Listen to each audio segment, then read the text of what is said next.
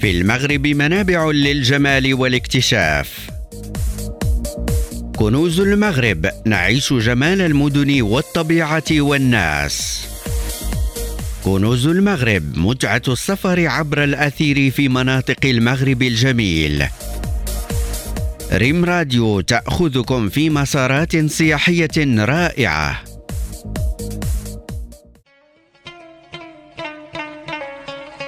مرحبا بكم مستمعينا الكرام في حلقة جديدة من كنوز المغرب. اليوم كنوز المغرب غادي يحط الرحال في واحدة من الوجهات الطبيعية السياحية بامتياز في جهة فاس مكناس. وجهه اليوم كتعتبر من بين المناطق السياحية اللي تقدروا تزوروها على طول العام بحكم الثلوج اللي كتعرفها المنطقة في فصل الشتاء والخضره اللي كتكسي المنطقة في فصل الربيع فضلا على جوها المعتدل في فصل الصيف. بحكم تواجدها في وسط جبال الأطلس المتوسط نتمنى تكونوا تعرفتوا على وجهة اليوم. مرحبا بكم في جولة اليوم في مدينة عين اللوح عين اللوح كتواجد في جهة فاس مكناس وكتموقع في أعماق جبال الأطلس المتوسط على بعد 28 كيلومتر من مدينة أزرو. وعلى الطريق المؤدي إلى خنيفرة. وتقدروا تجيو للمدينة بالحافلة ولا الطاكسي الكبير والثمن كيختلف على حسب المدينة منين غادي تجيو. مدينة عين اللوح من المدن اللي كتميز بطبيعة خلابة واللي كتجذب ليها العديد من الزوار من داخل وخارج المملكة بسبب موقعها الجذاب وسط جبال الأطلس وهي من المدن اللي كتمتاز بهدوءها وطيبة ناسها اللي كيبلغ عددهم حوالي 10000 نسمة. كتحتل مدينة عين اللوح مكانة خاصة في مجال الموسيقى والثقافة الأمازيغية الشيء اللي كيجعلها مرجع لأي شخص كيرغب في اكتشاف هذا المكون الأصيل للهويه المغربية.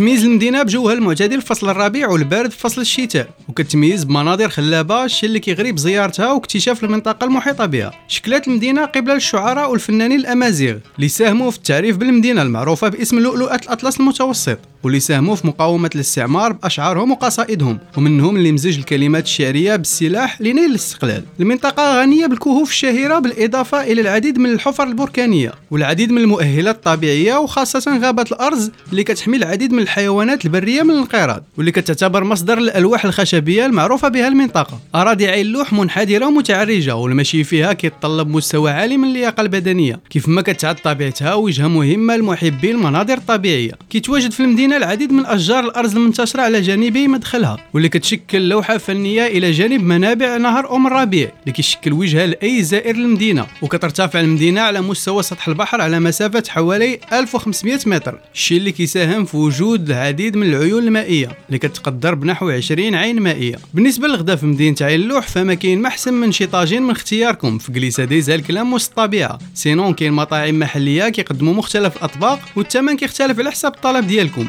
وبالنسبة للمبيت كاين دور ضيافة محلية مجهزة بشكل ممتاز لاستضافه زوار المنطقة والثمن ابتداء من 150 درهم للشخص الواحد ومعها حتى الفطور. هنا غادي نكون وصلنا لنهاية جولة اليوم في مدينة عين اللوح. نتمنى تكونوا تمتعتوا بجولة اليوم. نتلاقاو الحلقة المقبلة باش نكتشفوا منطقة جديدة من كنوز المغرب.